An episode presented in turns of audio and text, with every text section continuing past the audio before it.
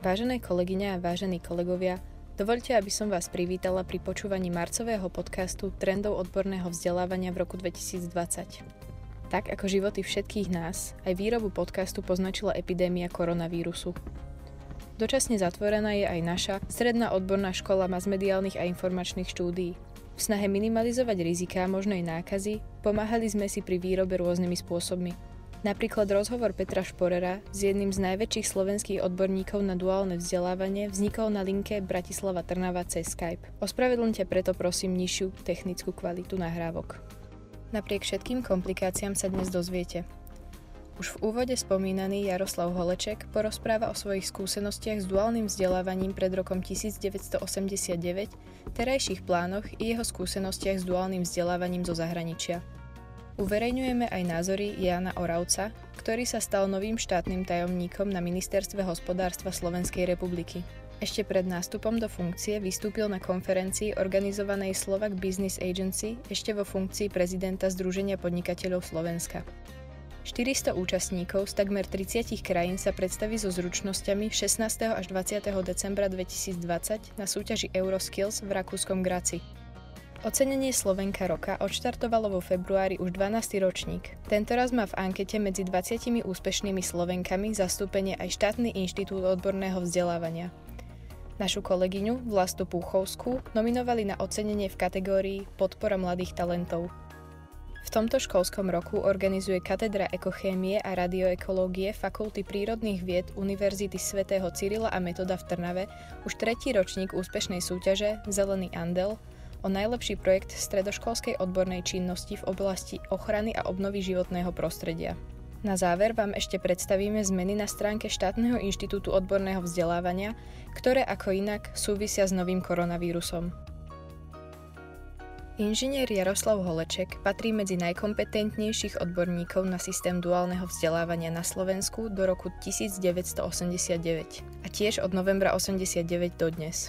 Okrem toho sa podielal na tvorbe zákona o duálnom vzdelávaní z roku 2015, respektíve znovu navrátení systému duálneho vzdelávania do reality slovenského školstva a hospodárstva vôbec. V internetovej verzii trendov s ním uverejňujeme obsiahly rozhovor. V prvej zvukovej nahrávke inžinier Holeček hovorí o tom, prečo učňovské a odborné školy po roku 1989 takmer zanikli a prečo sme sa k týmto školám po mnohých rokoch vrátili. Našim cieľom bolo ešte e, teda zabezpečiť to, aby naozaj každý absolvent školy mal svoje uplatnenie, pretože školy pripravovali v tom čase nie podľa potrieb trhu práce, ale pripravili podľa toho, čo vedeli a chceli učiť a to, čo chceli rodičia. A ja teda zostanem v automobilovom priemysle. Viete, my, my e, v automobilovom priemysle potrebujeme tiež určitý počet automechanikov, ale my pripravujeme dneska, ja dovolím si tvrdiť, 6-násobne viac automechanikov, ako potrebujeme. Pretože rodičia dávajú deti za automechanikou s e, nejakou domnienkou, že keď, bude, keď skončí automechanik, bude vedieť opraviť auta. To však nie je pravda, pretože mnohé tie školy pripravujú tých automechanikov v podmienkach, ktorým ich nemôžu dať vôbec e, základy k tomu, aby tie auta vedeli opravovať. No a tak sme teda, začali sme teda tvoriť nový zákon a v tom novom zákone sme e, keďže sme povedali, že, že e, stredné odborné školy, ich riadovateľom sú vyššie územné celky, tak sme v tom novom zákone, pardon, ešte v novelizovanom zákone, potom ešte bola jedna novela toho zákona 184 v roku 2013 a ešte v novele toho zákona, toho starého 184 lomeno 2013 sme dali za úlohu, že definovať potreby trhu práce majú vyššie územné celky.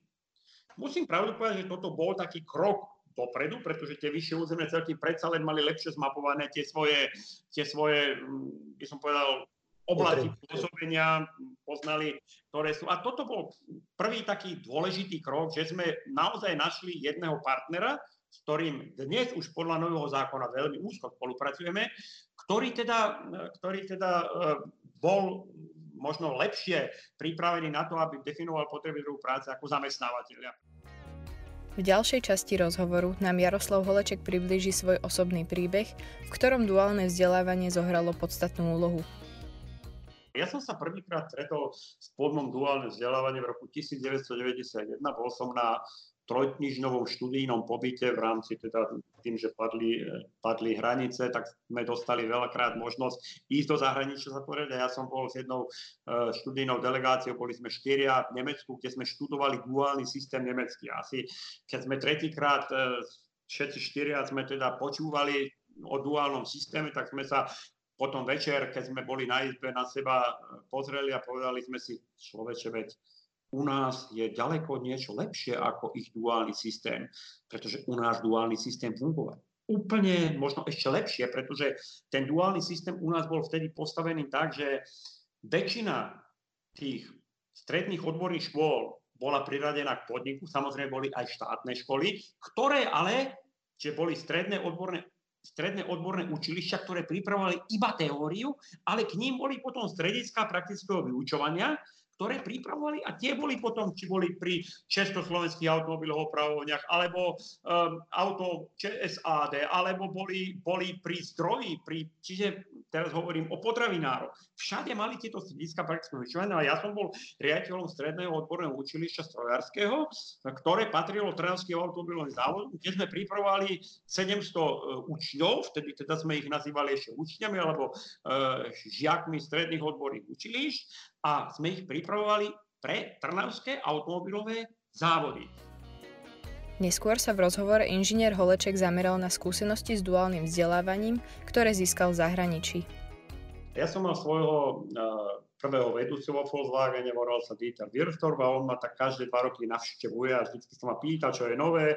A keďže on e, v rámci toho Volkswagenu vyšiel práve z tej oblasti e, duálneho odborného vzdelávania, tak sa ma pýtal, že čítal v novinách, že, máme, že sme založili systém duálneho vzdelávania. To bolo niekedy v roku 2016, keď sa ma to pýtala. A ja hovorím, Dieter, áno, ty ale môžem povedať, že som nesmierne sklamaný, lebo v systéme máme iba okolo 500 žiakov, 422 vtedy, okolo 500 žiakov a on hovorí, 500 žiakov, ja vám gratulujem. Peter, ty s vám sranduješ, 500 žiakov nám gratuluješ. On hovorí, Jaro, preboha živého, veď vy budujete systém a systém sa nedá vybudovať za rok, za dva. My sme náš systém duálneho vzdelávania v Nemecku budovali 20 rokov. Až teraz môžeme povedať, že funguje a ty by si chcela aby... Takže asi ma trošička tak prebral z toho všetko a som si musel povedať, áno, je to pravda. Ale tie počty, ktoré momentálne sú, tak nám nasvedčujú k tomu, že tu rastie ten počet. Po počiatočných problémoch so znovu zavedením systému duálneho vzdelávania na Slovensku prišli prvé výsledky. Aj o nich hovorí Jaroslav Holeček ja keď vidím tie krásne šoty, ktoré teraz bežia v tej televízii, viete čo, ja, ja sa teším, ja to pozerám ako rozprávku pre mňa, e, tie, krásne, tie krásne reklamy, ktoré bežia na duálne vzdelávanie, lenže my sme ich mali až tento rok, predtým sme nemali žiadne. Viete, čiže my sme stratili 4 roky osvety pre rodičov a deti. Viete, čiže tie podniky, síce si zháňali tých svojich žiakov, ale našim, našou najväčšou prekážkou v tom období, keď sme zháňali žiaky, boli školy, pretože tie školy sa nechceli zmeniť ešte. Stále tie školy, myslím, tie, tie štátne školy, ktoré robili to teoretické vyučovanie, pretože oni dostávali normatív na žiaka, na hlavu, oni, im sa žilo relatívne dobre. A teraz mali robiť vzdelávanie podľa potreb zamestnávateľov, že museli meniť vzdelávanie. Veľakrát nemali ani učiteľov, ktorí im to mohli pripraviť. Čiže na jednej strane ešte raz chýbala osveta, osveta, to znamená chýbala informácia pre rodičov a pre žiakov, že systém duálneho vzdelávania je, čo ten systém duálneho vzdelávania a to, čo, to, čo je najdôležitejšie, im dá odbornosť, ktorú nezískajú na žiadnej strednej odbornej škole ako takej a dá im zamestnanie, s relatívne dobrým ohodnotením. No a na záver sme si nechali zlomový moment, ktorý prispel k tomu, že sa duálne vzdelávanie u nás podarilo presadiť. Tak toto vidí inžinier Holeček. My sme veľmi vsadili na pomoc e, nemeckých a rakúskych zamestnávateľov, ktorí majú u nás vytvorené podniky. A teda veľmi nám pomohlo e, veľvyslanectvo Nemecké a Rakúske, že oslovilo tie materské firmy a tak dneska v systéme duálneho vzdelávania sú predovšetkým firmy, ktoré sú založené na Slovensku vlastníkom nemeckým alebo rakúskym. Lebo sme vsadili na to, a to musím pravdu povedať, že tuto sme vsadili na to, aby sme vôbec ten systém rozbehli, že majú, že jednoducho pomôžu nám tie materské firmy zo zahraničia. A naozaj musím povedať, že tie materské firmy zo zahraničia nám nesmerne pomohli. A teda dali, keď, keď nemecké veľvyslanectvo na Slovensku dalo do zahraničia túto informáciu, tak tie, tie rakúske a nemecké podniky e, materské dali príkaz svojim cerským spoločnostiam u nás, že musia do systému duálneho vzdelávania vstúpiť. Celý obsiahly rozhovor s inžinierom Jaroslavom Holečkom si môžete prečítať v internetovej verzii trendov odborného vzdelávania. Rovnako si tam môžete prečítať aj názory na to, ako rozumieť pojmom podnikateľské vzdelávanie a meké zručnosti, o ktorých hovoril vtedy prezident Združenia podnikateľov Slovenska a dnes už aj štátny tajomník na Ministerstve hospodárstva Slovenskej republiky na konferencii organizovanej Slovak Business Agency. Pri objasňovaní pojmu meké zručnosti si Jan Oravec pomáhal tromi základnými požiadavkami zamestnávateľov, na základe ktorých si vyberajú absolventov škôl. Poprvé podľa znalostí, po druhé podľa zručnosti pracovať so znalosťami a dávať ich do kontextu. A po tretie, podľa ich charakteru, teda personálnych vlastností, ktoré sa kedysi označovali ako morálno-vôľové predpoklady. V kontexte optimálneho príkladu z oblasti mekých zručností Jan Oravec citoval názor, podložený osobnými skúsenosťami účastníka konferencie, pedagóga Markusa Orlovského, podľa ktorého je často lepšie deti nie učiť, ale nechať ich sa učiť. Viac už v internetovej verzii trendov. Už v úvode sme spomínali, že 400 účastníkov z takmer 30 krajín sa predstaví so svojimi zručnosťami 16. až 20. decembra 2020 na súťaži Euroskills v Rakúskom Graci. Euroskills je otvorená, tematicky zameraná súťaž, na ktorej majú žiaci možnosť ukázať rozličné odborné zručnosti s konkrétnou ukážkou povolaní. Jej hlavným cieľom je preukázanie manuálnych zručností súťažiacich z rôznych krajín. Počas troch dní pred širokou verejnosťou žiaci riešia konkrétne zadania úloh zvolených odborných zameraní. S prievodnými podujatiami sú workshopy za účasti odborníkov z rôznych povolaní. Pred dvoma rokmi sme mali výborné výsledky v odbore elektrotechnika, keď Miroslav Chalko zo Strednej odbornej školy v Starej Turej získal zlatú medailu. Medzi webovými dizajnérmi získala Martina Pitáková zo Spojenej školy v Tvrdošine zvláštnu cenu, medailu excelentnosti za mimoriadnu tvorivosť. Peter Morvaj zo Strednej odbornej školy záhradníckej z Piešťan bol najlepší medzi slovenskými floristami a získal ocenenie Best of Nation. Ocenenie Slovenka roka odštartovalo vo februári už 12. ročník. Tentoraz má v ankete medzi 28 úspešnými Slovenkami zastúpenie aj štátny inštitút odborného vzdelávania. Našu kolegyňu Vlastu Púchovskú nominovali na ocenenie v kategórii Podpora mladých talentov. Vlasta Púchovská vedúca odboru podpory smerovania mládeže štátneho inštitútu odborného vzdelávania, dlhoročná predsedníčka celoštátnej odbornej komisie stredoškolskej odbornej činnosti a členka celoštátnych komisií vedomostných súťaží zabojuje o víťazstvo vo svojej kategórii s dvoma ďalšími nominantkami – O tom, ktoré dámy sa stanú Slovenkami roka v jednotlivých kategóriách, rozhodnú čitatelia týždenníka Slovenka spoločne s divákmi a poslucháčmi RTVS formou SMS hlasovania, kupónov a prostredníctvom internetového hlasovania na stránkach www.slovenkaroka.sk. Hlasovanie sa ukončí 29. mája 2020 a mená víťaziek sa dozvieme 31. mája 2020 počas slávnostného gala večera.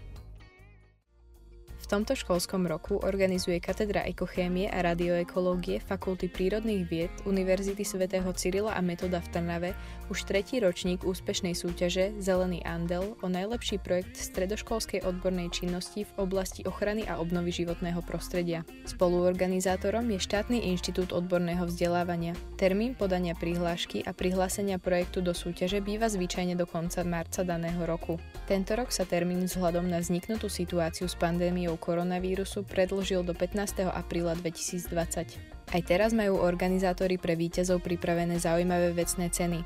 Elektrickú kolobežku, dron či smartfón. Sme v mimoriadnej situácii, ktorá si vyžaduje mimoriadne opatrenia a riešenia. Štátny inštitút odborného vzdelávania rozšíril svoju webovú stránku www.šiov.sk o nové sekcie v súvislosti s aktuálnou pandémiou koronavírusu. V častiach stránky, doplnených do hlavného menu, nájdete užitočné informácie, oznamy, odkazy či videá týkajúce sa odborného vzdelávania, súťaží a ostatných aktivít šijov v súčasnej situácii. K dispozícii je aj kontaktný formulár, prostredníctvom ktorého nám môžete posielať otázky a pripomienky. Veríme, že aj tieto informácie vám pomôžu zvládnuť aktuálnu mimoriadnu situáciu. Vážené kolegyne a kolegovia, sme na konci nášho podcastu. Ak si otvoríte internetové vydanie trendov, na jeho konci uvidíte ešte monitoring informácií slovenských médií o odbornom školstve a vzdelávaní. Aj tento podcast sme pripravili vďaka spolupráci Štátneho inštitútu odborného vzdelávania a Strednej odbornej školy masmediálnych a informačných štúdií v Bratislavskej Rači. Za pozornosť vám ďakujú od mikrofónu Lucia Lovásová a zodpovedná redaktorka Katarína Kováčová. Tešíme sa na vás pri počúvaní trendov v odbornom vzdelávaní aj na budúci mesiac.